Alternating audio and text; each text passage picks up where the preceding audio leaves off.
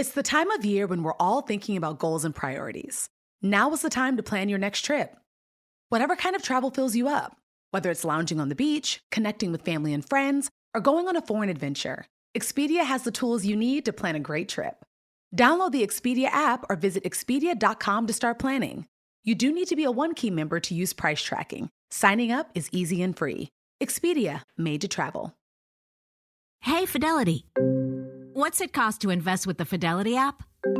Start with as little as $1 with no account fees or trade commissions on U.S. stocks and ETFs. Hmm, that's music to my ears. I can only talk.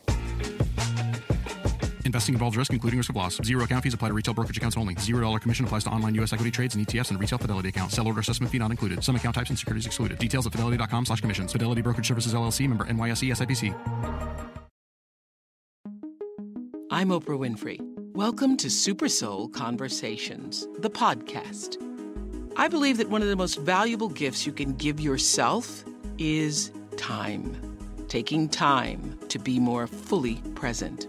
Your journey to become more inspired and connected to the deeper world around us starts right now.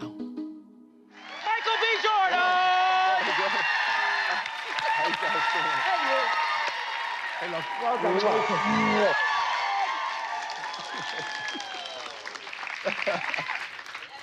Wow. Good to see you. Good seeing you too. I want to know if the dream you dreamed about having this career Mm-hmm. has already exceeded the dream, or are you living the dream? Did it look like this? Exceeded the dream. It exceeded the dream. Exceeded the dream. At 32 in a few days, you've exceeded the dream. Yeah, happy belated birthday, by the way. Happy, thank you. No problem, no problem. Yes. So now you got to dream a bigger dream. Yes, I think um, over time it's always been small success to small success to small success, Yeah. and you set these goals, and you know God's been giving me everything I want at an extreme rate. So it's like, okay, I got to recalibrate. I got to figure out what the next benchmark is. What's the next set of goals that I want to accomplish? So at 32, it's been. Um, it's Are been you about ready to dream a new dream? I am. Yeah. I am. I think that's so interesting because you say God's already exceeded any expectation that you had. Yes. And when you are starting out, you're just happy to get a role, Yes. right? Yes. Yeah. A lot of people don't understand, I guess, the process of acting and kind of, you know, the audition process. Yeah. Or, you know, when you first start out, you kind of are at the mercy of what you're casted for. Yeah.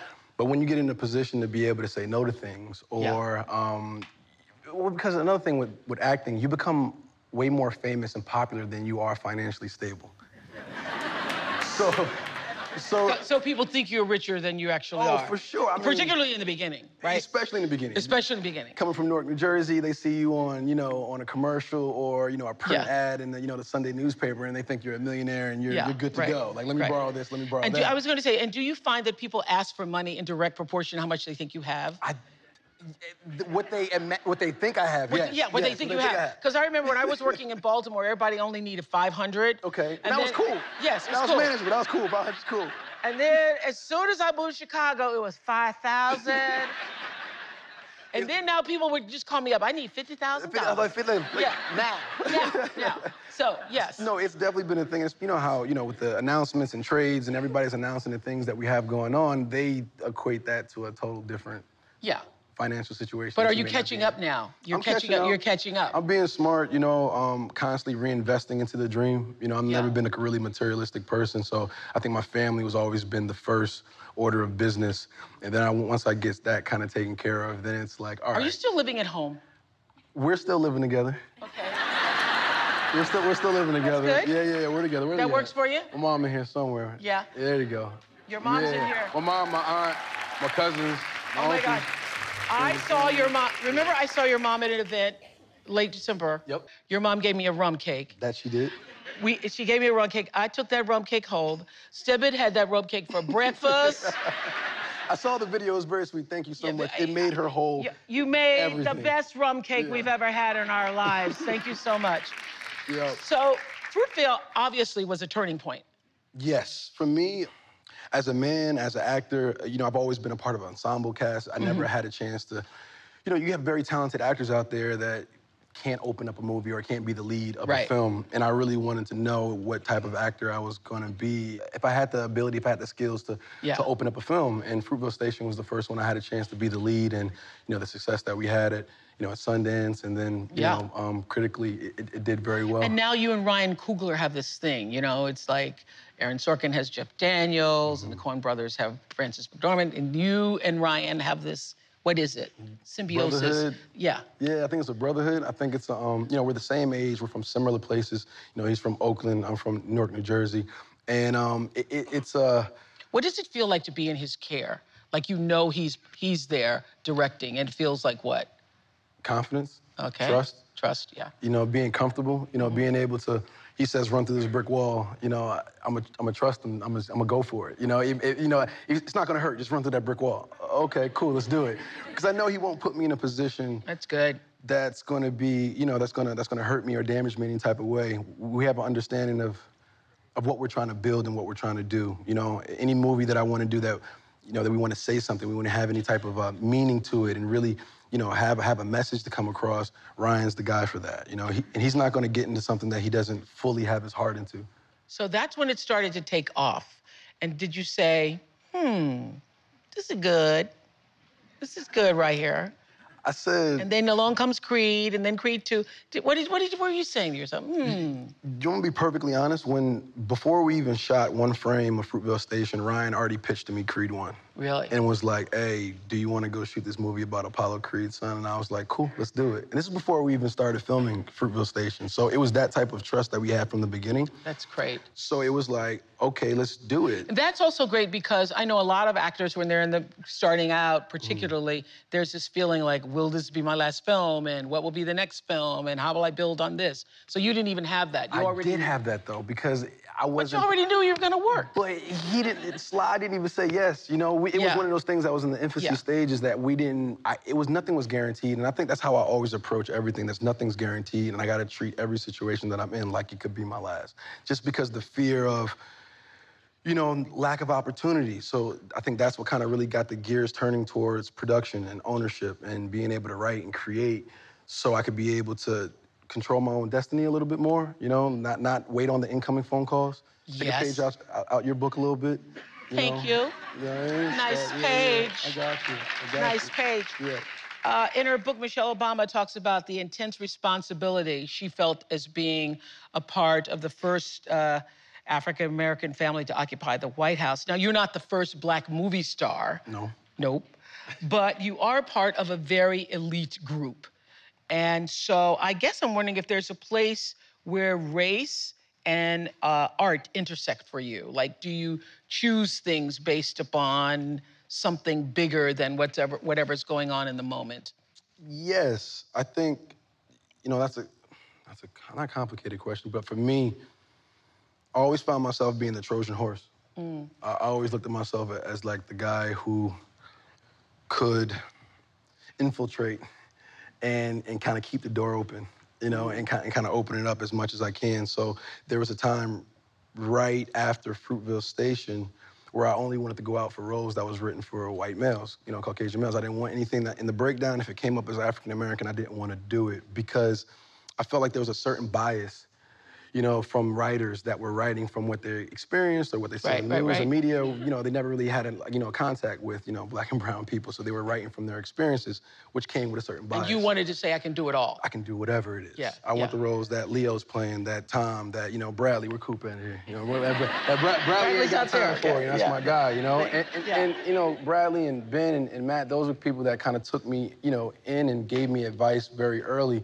And, um, and kind of encouraged me to continue to do the things that I'm doing. So my mind state was like, okay, if I could do a role that was written for them, you know, inherently, of course, me playing the role is going to make it that. It doesn't need to be in a breakdown that it's African American from X, X, X, Y, and Z. And I'd read that there was also some consideration because when your mother was on the set of Wire and you were killed, Yes. that your mom had like a little breakdown thinking it was actually you. She's a crier. She's a crier. She's a crier. Yeah. And so you had decided you were not going to do roles where you're killed anymore, but you are definitely dead as uh, Killmonger in uh, Black Panther. I'm, I'm definitely dead in that movie. Yes. Yes. Yes. And and um it's, and it's one of those things where it's something that Denzel said. You know, he wanted he was like, you know, he he wanted the audience to view him as somebody, that survived at the end of the movie. That was the hero. So they can get used to seeing you as the lead, as the hero character. So I was like, okay, that makes sense. I'm tired of dying. I would love to make it to like the end credits.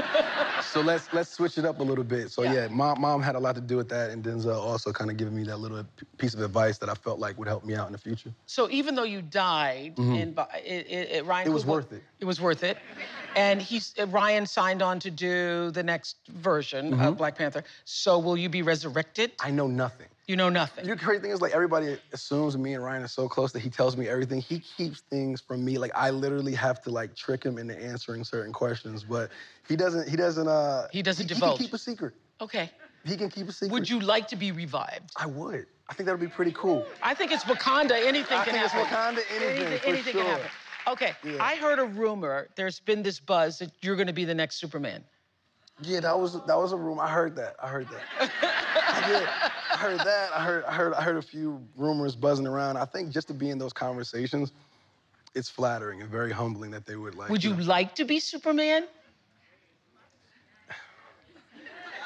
It's tough. You know why? Because I hate being a businessman also and like understanding both sides of, of the situation. And I Yeah. think there's a huge upside to it, but then there's just being under that microscope of just being picked apart and compared to so many different versions of Superman. I, I would I would rather do something original. Really? But But the Yeah. chance to be Superman I mean it's it's cool. in your skin. I'll be Calvin. I'll be Calvin Ellis. You know, there's a, there's another version of Superman that from Earth 23. I'm a comic book guy. Okay. You know, so Calvin Ellis is like you know Earth 23. I don't know who you're talking about, but so okay. So, so And I just had a little moment where I'm like, am I going to act like I know what he's saying? do I just do that little kind of, oh yeah, Calvin. Oh yeah, yeah, yeah. there- Oh yeah. There's there's another version of Superman in another dimension that is black already in the comic books that exist, and I think the the the the, the comic book you know purists can accept that more than me being. Uh, you know Clark Kent from Kansas, and, Yeah. I, and, I, and I, that's a different that's a different thing. So- That's a that's a very That's a different thing. di- very different thing. So I, I, I read somewhere, and I think this is really important for anybody, that you had said it's more important what you say. Yeah, because we can reuse them. It is very- fancy. Yeah, is good. I was Very like, nice. metal straws. I'm cool with that. Uh, that you've said that what you say no to is equally as important as what you say yes to. I think that's important for everybody in their life, but in particular in choosing roles, right? Yeah, no, Yeah. for sure. It, Yeah. It's one of those things where, you know, you, can't you can't do everything. Yeah. You know, I don't want to be oversaturated. I, you know, I don't want everybody to see me, you know, 24/7, 365. You know, you know, year after year. You know, I, I want to do things that really move the needle in one way. You know, I, want to be very, you know, strategic about the moves that I make and the, and the you know the roles that I play because you're immortalized forever. You know, once you you get in front of that camera, you know, and, and, you, and you shoot a film, that's something that people can, you know, go back to and dissect over and over again. So you want to do things that you're proud of and you really, you know, you have skin in the game. Let's talk about the day the nominations came out Mm-hmm. and Black Panther, with its $1.3 billion grossing around the world, which has changed everything, you know? People said people wouldn't watch films in different parts of the world, and then you see people in all over the world who are lined up for that film. How are you feeling then, first of all? And then we'll get to the Feeling when when when, people were lined up. You saw what was happening. It was insane. People were dressing up. They thought they were from Wakanda. Everybody thought they were from Wakanda. Yeah. yeah. No, I mean, I think it was crazy to see like all the memes and the videos, the home videos from the fans at home, and Yes. just everybody like, you know, with their their permanent marker Killmonger beards Yes, and the wigs yes, and stuff like that. I felt inspired. I felt like I was really a part of something special that was a lot bigger than me. You know, it was a lot bigger than the movie itself. It, it was it was given.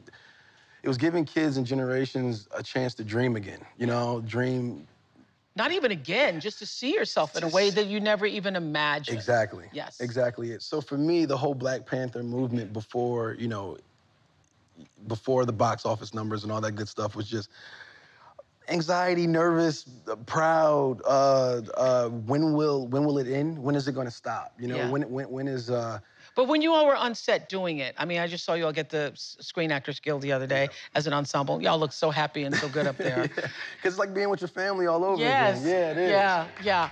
You're, uh, when you're doing it. We gotta move Andy closer. Yes, yes. We gotta like we gotta Yeah, a move little Andy bit. closer. Hey, when you're doing it, do you know that this is going to be as big as it is? Do you feel some kind, something energetically Like this is different than other stuff? We, we felt like we had all the pieces needed to do something special. And if we did our job every day and we didn't take it for granted that we could do something special, but there's no way that we could have assumed that it was going to do No. what, what, what You it's weren't done thinking so about far. it. nah, No. we could, no, not at No, all. no. We were just making sure that we took care of the opportunity. You know, that if this, we thought about if this doesn't work, when will there be another one? If we don't do this right, we can't we can't mess this up. Did you know that it's Asian American and Pacific Islander Heritage Month? Macy's is highlighting some really cool AAPI owned brands right now, like Cardon, Kaja, Amelia George, and Hey Meave. Plus, you can help to support college access and student success when you donate online or round up in store to APIA Scholars. APIA is the nation's leading nonprofit organization devoted to the academic, personal, and professional success of Asian American, Native Hawaiian, and Pacific Islander students. Shop Asian American and Pacific Islander owned brands at Macy's.com or in store. The next generation of influential Black voices can be found on NPR's new collection, Black Stories, Black Truths. Black Stories, Black Truths is a celebration of Blackness from NPR. Each of NPR's Black voices are as distinct, varied, and nuanced as the Black experience itself. In the Black Stories, Black Truths collection, you'll hear stories of joy, resilience, empowerment, and creating world shifting things out of struggle. Every episode is a living account about what it means to be Black today, told from a unique Black perspective. From Bobby Shmurda to The Wire, Michelle Obama to reparations, there's no limit to the range of Black stories, Black truths. Black perspectives haven't always been centered in the telling of America's story. Now they are the story. In NPR's Black Stories, Black Truths, you'll find a collection of some of NPR's best podcast episodes celebrating the Black experience. Stories should never be about us without us. Listen now to Black Stories, Black Truths from NPR, wherever you get podcasts. You like to watch new stuff, right? Well, go to Hulu and see what's new, because Hulu has new stuff all the time. Like Vanderpump Villa, the new docudrama starring Lisa Vanderpump, where first class luxury meets world class drama. A new season of The Kardashians starring The Kardashians, of course, and Grand Cayman, Secrets in Paradise, the sizzling new reality show set in the tropical Caribbean. It's all new and it's streaming now on Hulu. that was kind of the thing that that really drove me personally, and I know some of the other you know um, other actors as well kind of thought about a lot. It's like we can't mess this up. So this is the first time you're in a film that's nominated for Best Picture. Yes, ma'am. Does that feel different? Does the actual um, acknowledgement from the Academy, what does that mean? I think, of course, you know, if, if you're an actor, if you're in our industry, you know, obviously being able to get nominated for an Oscar is on the list of things that you want. You know, Yeah. it would be amazing to grab that. I think with this movie in particular, with the cast that we have and the, the impact that it's made culturally, that it's already won. You know, it, That's it, what I it, think, it, too. It, it won for Yeah, I think that's it. the, the kids, the um, box office, what it's doing to the industry as far as the way people think about films moving forward, especially people of color, you know, and um and and, and um it it, it it it won then. So now this is like the icing on the cake. You know, now it's everybody else's um everybody else is putting the pressure on us of how it feels and we're really happy and excited that we've come this far. Yeah. You know, um the acknowledgement of course would be cool, but you know, I think I think we've already, Already won. Okay, so you're going, obviously. Mm-hmm. You already know what you're wearing. Figuring it out. Figuring it out. Yep. Who you taking as a date? I don't know yet. I think it's like a perfect moment. Ma, you want to go with me? I haven't even talked about it. Ma, you want to go? Done. There it is. Done. That's my date. Yeah. That's cool. I would think, I would just think that it would be pretty hard for you to date about now, being you at this point. Why do we always got to get here? We gotta. Oh man. We got It is. It is hard. We, we got it. We got to get here. Otherwise, people will say I did not do my job. but, um, but how do you find someone who can step into this ride with you at this particular time? That's a great question. I don't. I don't know how. I don't. I don't. I'm. I'm. wor- You I'm need a nice church girl. I need a good church girl. I, I, I don't I don't know what I need, honestly. You know, it's it's um Aunt Ramona, what do we need? What do we need? What am, what am I looking for? I, I don't I don't know. I think for me it's um.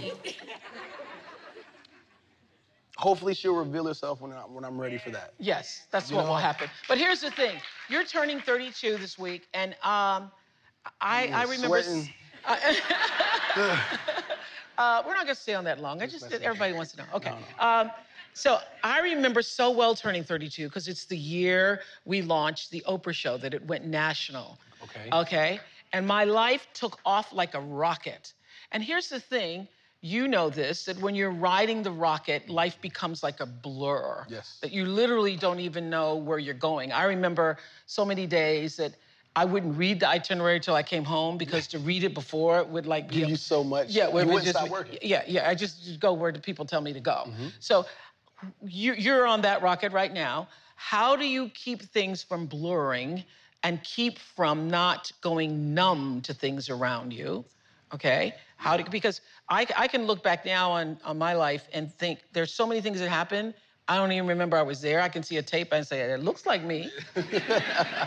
People are telling you about moments, and you're like, yeah, that sounds. Especially about right. people who say, "Oprah, remember me." Oh, oh yeah, man, yeah. that's so tough. Like, please don't put that pressure on me. I'm so sorry. Like, Yes. I can't. And then when they say, "What's my name?" Yeah, yeah. Then I think, That's why I always go. It's a pleasure to see you again instead Yeah. of nice to meet you. I just go, "Woo, that's you! See, I don't think anybody. Woo, look at you! But nobody. But nobody will ever call her look out. Look at you! Yeah, I, I haven't gotten there yet. you haven't gotten there No, yet. no, because nobody's gonna call you out. They'll, they'll still call me out. Oh, I, I do get called out about, for like, remember me? What's Uh-huh. my name? I think that's so rude, by the way. It is. Yeah. It's a little unfair for us. It's enough if we're acting like we know you. So just take that. take that. Just just be gracious. Take that instead of what's my name. Okay. So the question is, how do you, in the midst of all this, are you working on? And I, I would say, I wished I had done more work at the time on centering and taking it in, because so much of it is a blur. So what are you doing now to, to manage that for yourself? it's the meditation, it's the the spiritual kind of connection that you have to be able to ground yourself and center yourself, that you're protected moving in these spaces that are constantly taking things from you, your energy, you know, um, you know, just that's dr- that's draining throughout Yeah. your life. So when I am on the road, and this is something that I need to work on, and I need to do it more more often because things are getting a little bit more intense for me. Is Blurry, that gets blurred. because you're all, yeah, like you said, you said it perfectly. You're going from one place to another. You know, people are, you know, pushing you here, answer this question. And you're coming in the back door. You don't even know what hotel you're in. You have to get up and ask, look at the phone. Sometimes you just walk into a room, you're like, oh, this is what we're doing. Hey, Yeah, what's up, guys? yeah, yeah. And you're and you're and you're on again. So I think just finding moments um, to center yourself, to ground yourself, to you said meditation. So does that mean you like actually? Hmm. There, there, that, that- that has like meditation has a lot of baggage to it. I think there's Yeah. a, there's a lot of you know stereotypical. You know, you're sitting there, you know, legs crossed, you know, Yeah. incense burning, but you are setting a scene and creating an environment for for energy to to come to you. Yeah. And for you to kind of center yourself. So you are, you know, taking deep breaths. You are holding thoughts of what you you want to happen. You are sending your energy out into the universe to take care of whatever needs to take care of. So when you physically walk into that space, it's already done. Yeah. You know, and Yeah, I got things that. that I'm I'm still a baby at and I'm still learning, you know, but I've surrounded myself and have family and friends, you know, that that believe in that, that protect me, that pray Do you? for me, you know. uh, I, I- was just going to ask the, the prayer question. Are you a prayer more Mm. prayer. or or a meditator? Both I think it goes hand in hand. Yeah. Yeah, hand in hand. So I think it's prayer and meditation. It- It's it's uh, it's both.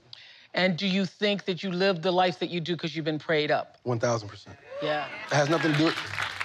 And that's why when, when I think sometimes I get uncomfortable, or I'm still learning how to take a lot of compliments and appreciation for things that I do because I'm just a vessel for a lot of things. And I mm-hmm. realize that I got to stay out my own way and kind of stick to what I'm doing. So when people say, you know, you know, they, you know, they give me a lot of compliments and it's like cool, but I just I, I try not to really listen or just feed into it that much because I know it's just a lot bigger than that. Because it's so hard when you are on the rise and you're surrounded by everybody who mm-hmm. says yes to you and just wants to know do you want sparkling or flat or Yeah, water?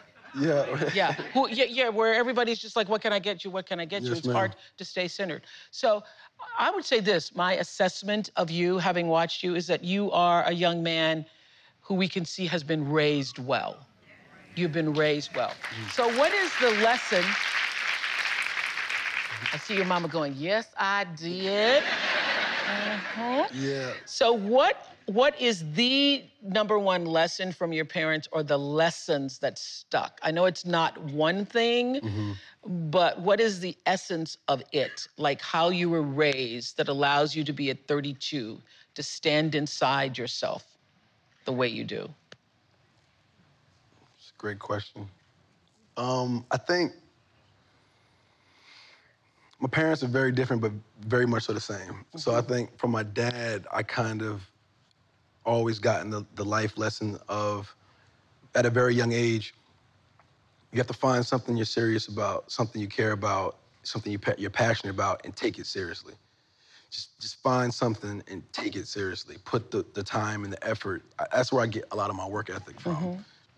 I seen him go to work, you know, work nights. You know, uh, when I'm going to school, he's like, you know, either passed out, trying to like, you know, wake up on the couch to see me off, or, you know, he's sleep. By the time I get home, he's going out to work. Like, I've seen him put the time in, and I know what it takes.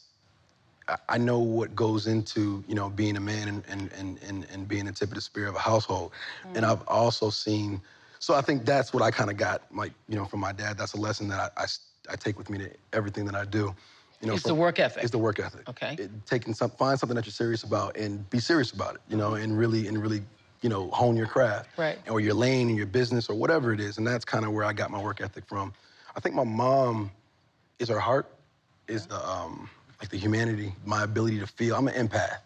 You know what I'm saying? So I think the the ability to feel people and and and interact with energies and and finesse and just navigate that is uh, a lesson that I'm constantly learning and trying to you know get better at. But I think I get that from my mom for sure. Is that you know pulling on emotions. You know I think it helps me out a lot with my acting. I think it helps a lot with me as a person. You know. Um, just trying to be genuine to the universe, man, and to people. You know, we're all living here, and just trying to, you know, I know it's going to come back to me, you know, in a, in a way. Yeah, And that's my religion. Is the third law of motion what you put out is coming back? Exactly. I live my way, my life that way. What is the defining value system that you hold for how you lead your life?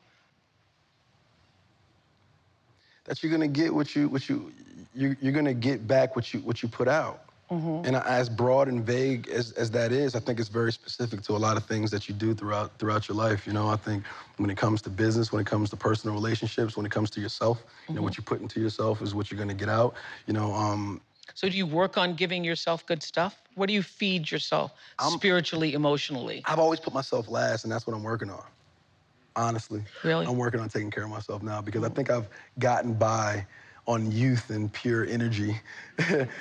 And your dimples. maybe dimples, maybe I got by with them too. Dimples are working for you. for for for a while now, and I, and I got I think I gotta need to start reinvesting in myself more and taking time for me. I, I've always, you know, in your in your mind is like when I get to this point, I'll start working on myself, or when I get to that point, and you just always keep going because you don't want things to stop, or you remember a time where you know you weren't getting the incoming phone calls and you were sitting at home, you know, not knowing what to do. So. I think I've been in this kind of cycle of I got to keep working. I can't stop. I can't stop. I can't stop. So Are you there? But aren't you like, didn't didn't I just read you just did a deal with Amazon? You just did a deal with Warner Brothers. Everybody's knocking on your door. Knock, knock, knock. I'm almost, I feel like I'm almost there. I, like I put, I put down certain things in place. Like I've, I saw it already. I, I've seen it a couple years ago. So I'm like, okay, I need this in place. I need that in place. I need this in Do you place. have like a physical vision board, or do you physically man, uh, have a vision for where you want to go? both? Yeah. I, I'm- I daydream all the time. You know, I'm always, I'm always daydreaming. I'm always. I, you got to see it first. I got to Yeah. see the steps. Yeah. So I like, I like seeing where I want to go and then reverse eng- engineering the steps how to get there. And of course, things are going to change, and you know, you you know, adapt to you know life and things that come at you. Did but you see yourself in a 1.3 billion dollar movie? I didn't, but I saw myself in a superhero film and a film that had impact. You You know, I did. I always told my, I think I was, it might have been like right around 2013 or so. I, I said I wanted to be Black Panther, you know, because that was the only character that I knew that was like black. And I was like, man, I want, I want to play Black Panther, Black Panther one day. That was what I saw. That's what I told myself. Now, I wasn't Black Panther, but I was in Black Panther. yeah. You know what I'm saying? So like things are gonna change from how you see it, but And isn't it fun playing the villain? Isn't It it fun? is. It Yeah. is a lot of fun. It's a lot of fun. Where did you go to get all that nastiness? I went. I was. I was by myself. I isolated myself. I just kind of. I spent a lot of time alone because I, I figured Eric. You know, his his childhood growing up was Yeah. pretty lonely. Yeah. He didn't have a lot of people that he could talk to about this place called Wakanda that Yeah. you know didn't exist. But he was told these stories. It's kind of similar to. I don't know the stories that I was told as a kid, you know, about Africa Yeah. and how it was. But I haven't been there. My parents haven't been there, not at the time. So who knows that this place even exists? Or, uh, you know, that's not what we're being taught in history books at school. It's not what we're being taught anywhere. Um, so how do I know this place really exists? So for Eric, you know, he had to keep all of this, all of this information into himself until he kind of planned. And of course, it's an extreme, exaggerated version of, you know, the African the African diaspora from the African American perspective. So to be able to take that kind of pain and rage and and um, and all those emotions that Eric kind of uh, represents from being black and brown here in America, I was able to kind of put that, you know, into a character and put it on screen. So that's something that I didn't take lightly, and I kind of, I kind of, I didn't, I didn't have a process. I'm not like one of these, you know, some people are methods or people are this or that. I just did whatever I felt I needed to do or whatever I felt was right in the moment every step of the way. So it was no real plan. I didn't have a I didn't have an escape plan either.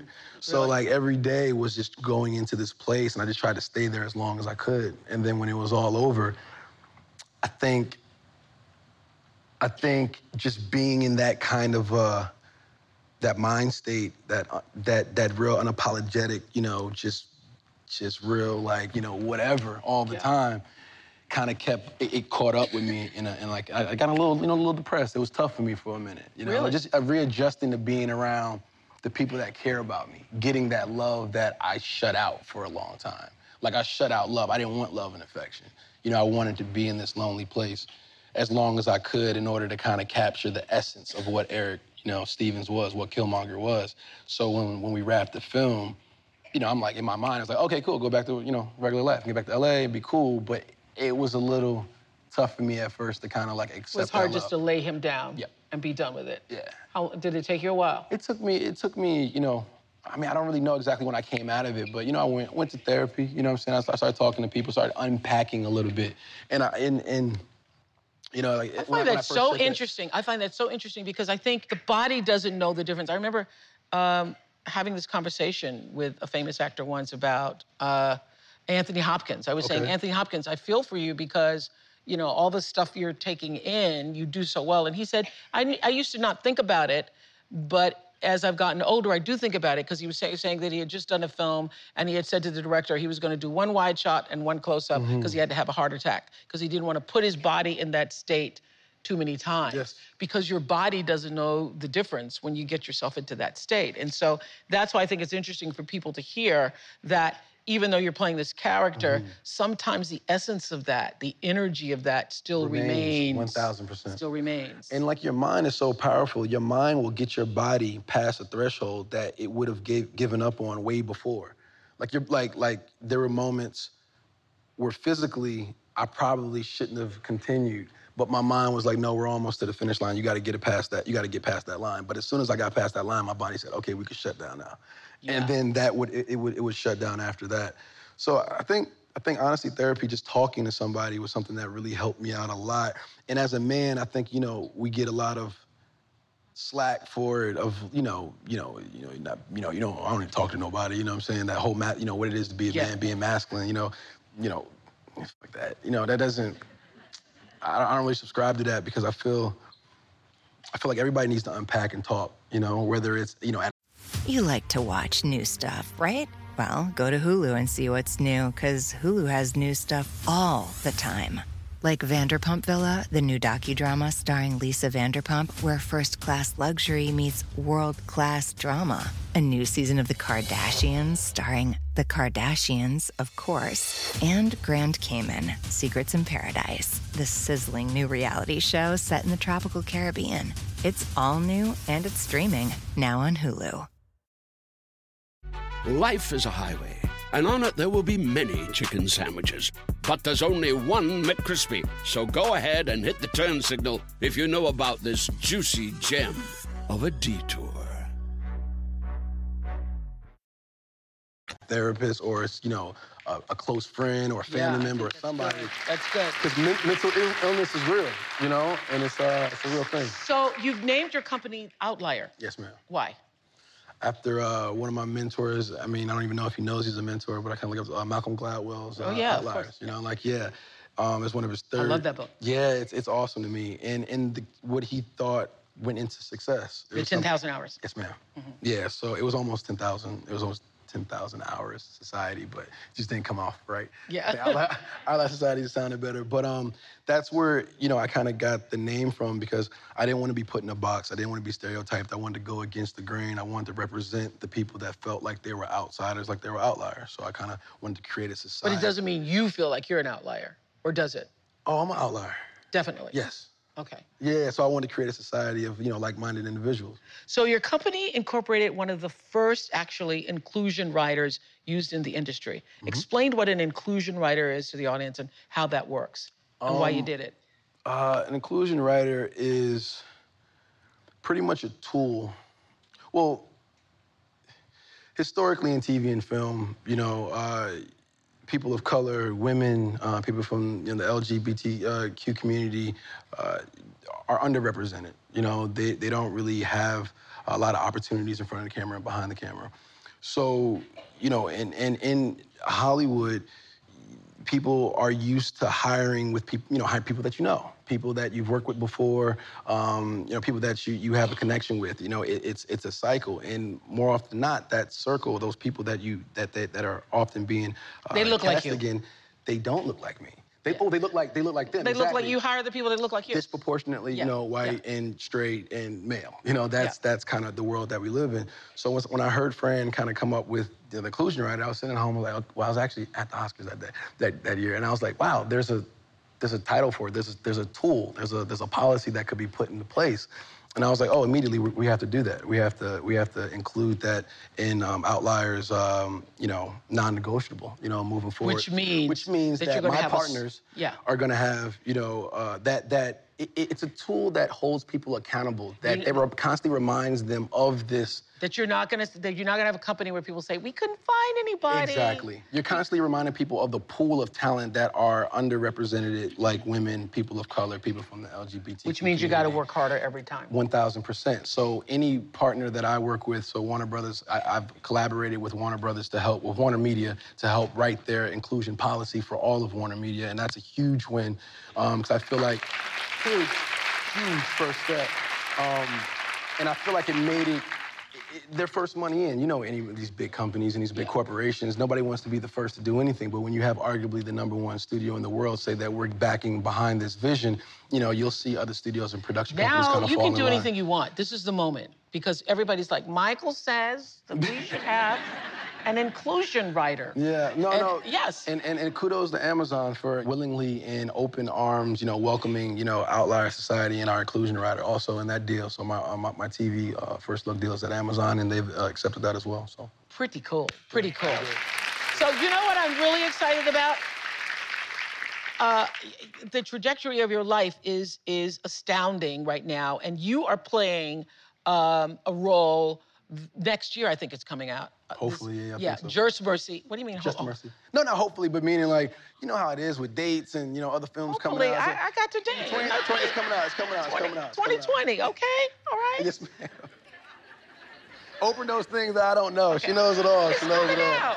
So it's just mercy. Have you all heard? You've heard of the book? If you haven't, it's one of those books that, as an American citizen, you have to read. It's based on the life of uh, de- defense attorney uh, Brian Stevenson, and it's a book that I think as every human being should read, but particularly if you're an American, it, because it flips everything you thought you believed about the criminal justice system and criminals. Brian has dedicated his life to providing free legal representation to inmates who may have been wrongly convicted or um, denied a fair trial. Yes. Okay. So you're playing him. I am. Set in the late '80s, early '90s. And Jamie Foxx is playing. is playing uh, the the um the falsely the inmate accused, who's falsely that, accused. Yeah, yeah, that I'm and, uh, trying to get off. Trying to defend and him. I'm trying to defend him. Yeah, Brie Larson plays, uh, you know, um, uh, a colleague, a coworker that kind of helped vi- uh, Brian's vision kind of come to fruition. So it's a, it's an incredible cast. So is it a different kind of challenge to play somebody who is a real life person and still very much alive? Yes. Yeah. That that I, the pressure I put on myself to play this person that is so beloved. Yeah. That is. Nobody's perfect, but man, he, this He's guy pretty is close. Pretty close, Yes, right? yeah. So, I think after meeting the guy and seeing how he was and how everybody kind of, you know, you know, really looked up to him and, and, and the impact that he made, I kind of, I was a little nervous about this one, honestly, getting it right. 'cause I didn't want to do, I- I just wanted to get it right, honestly. So I spent a lot of time with him At EJI, down at, at the EJI Justice down, yep, down in, Institute, in. Alabama in the museum. And Have they put seen the up- museum? museum's incredible, and I encourage everybody to go. If you haven't seen the see museum, Where, where it's called the Peace and Justice Memorial, Mm-hmm. where they have all of these hanging still Oh. rods from the ceiling that has the name of every black person lynched in that county, in that in that particular in county. that county, yeah. and they're encouraging, you know, the, you know, the mayors of that county to claim Come their and claim memorial, yes. to bring it out because we haven't had that. We had America hasn't had that closure. That we haven't had that healing process done here yet. And Nope. feel, and and Brian's ideology behind that is, you know, we you can't heal what you don't acknowledge. exactly. And until we're we're acknowledging the dirty, deep past that we've what you don't had, we can't move forward. So that's another reason why I really wanted to get behind this this project and play him to be able to to give that give the story some light. It needs to be seen. We I, we're looking forward to that January 2020. Okay. Yes. Now, here's the deal world domination. What does that really look like for you?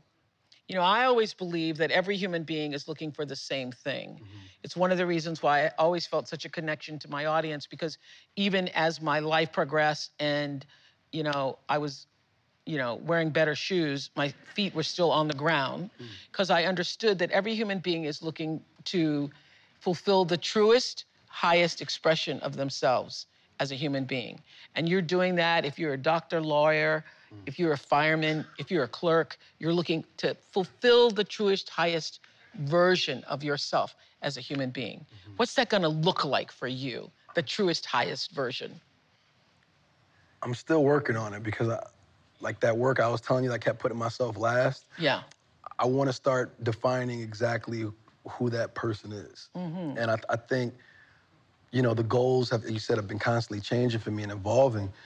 World domination is a broad goal that I want to have, but I don't really know But you do recognize this. May I say this to your 32 year old self? What? That it isn't just, it isn't the thing that you're looking for. Because if something terrible were to happen to you today, your life would already have had meaning and purpose. It's not like purpose is coming, purpose is already here. You've already defined purpose by the way you've lived your life. Mm-hmm. So there's more purpose, but you already have purpose. Yes, ma'am. Yeah. Thank you. Okay, just Yeah. letting you know. But, but I, I, but I guess at 32, it's like I guess, you know, world domination for me is I guess all of the things that I want to have happen and all the future things that I haven't even thought of yet. Yeah. You know, I, I enjoy creating things and putting other people on. I like seeing the good in people. I like seeing people's Yeah. strengths and Yeah, be like, how can I maximize that? Where where should you go? How can I give you a, a vehicle or a lane in order for you to go be the best version of yourself? I, I enjoy that selfishly. The hardest So- part is going to be surrounding yourself with people who mm-hmm. Not only share the vision but can also execute the vision. Yes, ma'am. Yeah, right? Trial and error. I'm, go- Trial I'm going through it. You're going through yes, it. Yes, ma'am. I know what that's like. Yeah. Listen, I wish you the best. Thank you. Stay humble, ride this wave. Thank you, Michael B. Jordan. Thank you. Michael B. Jordan! I'm Oprah Winfrey, and you've been listening to Super Soul Conversations, the podcast. You can follow Super Soul on Instagram, Twitter, and Facebook. If you haven't yet, go to Apple Podcasts and subscribe, rate, and review this podcast. Join me next week for another Super Soul Conversation. Thank you for listening. Life is a highway, and on it there will be many chicken sandwiches. But there's only one McCrispy. So go ahead and hit the turn signal if you know about this juicy gem of a detour. When you need mealtime inspiration, it's worth shopping Kroger, where you'll find over 30,000 mouthwatering choices that excite your inner foodie. And no matter what tasty choice you make, you'll enjoy our everyday low prices, plus extra ways to save, like digital coupons worth over $600 each week. You can also save up to $1 off per gallon at the pump with fuel points. More savings and more inspiring flavors make shopping Kroger worth it every time. Kroger, fresh for everyone. Fuel restrictions apply.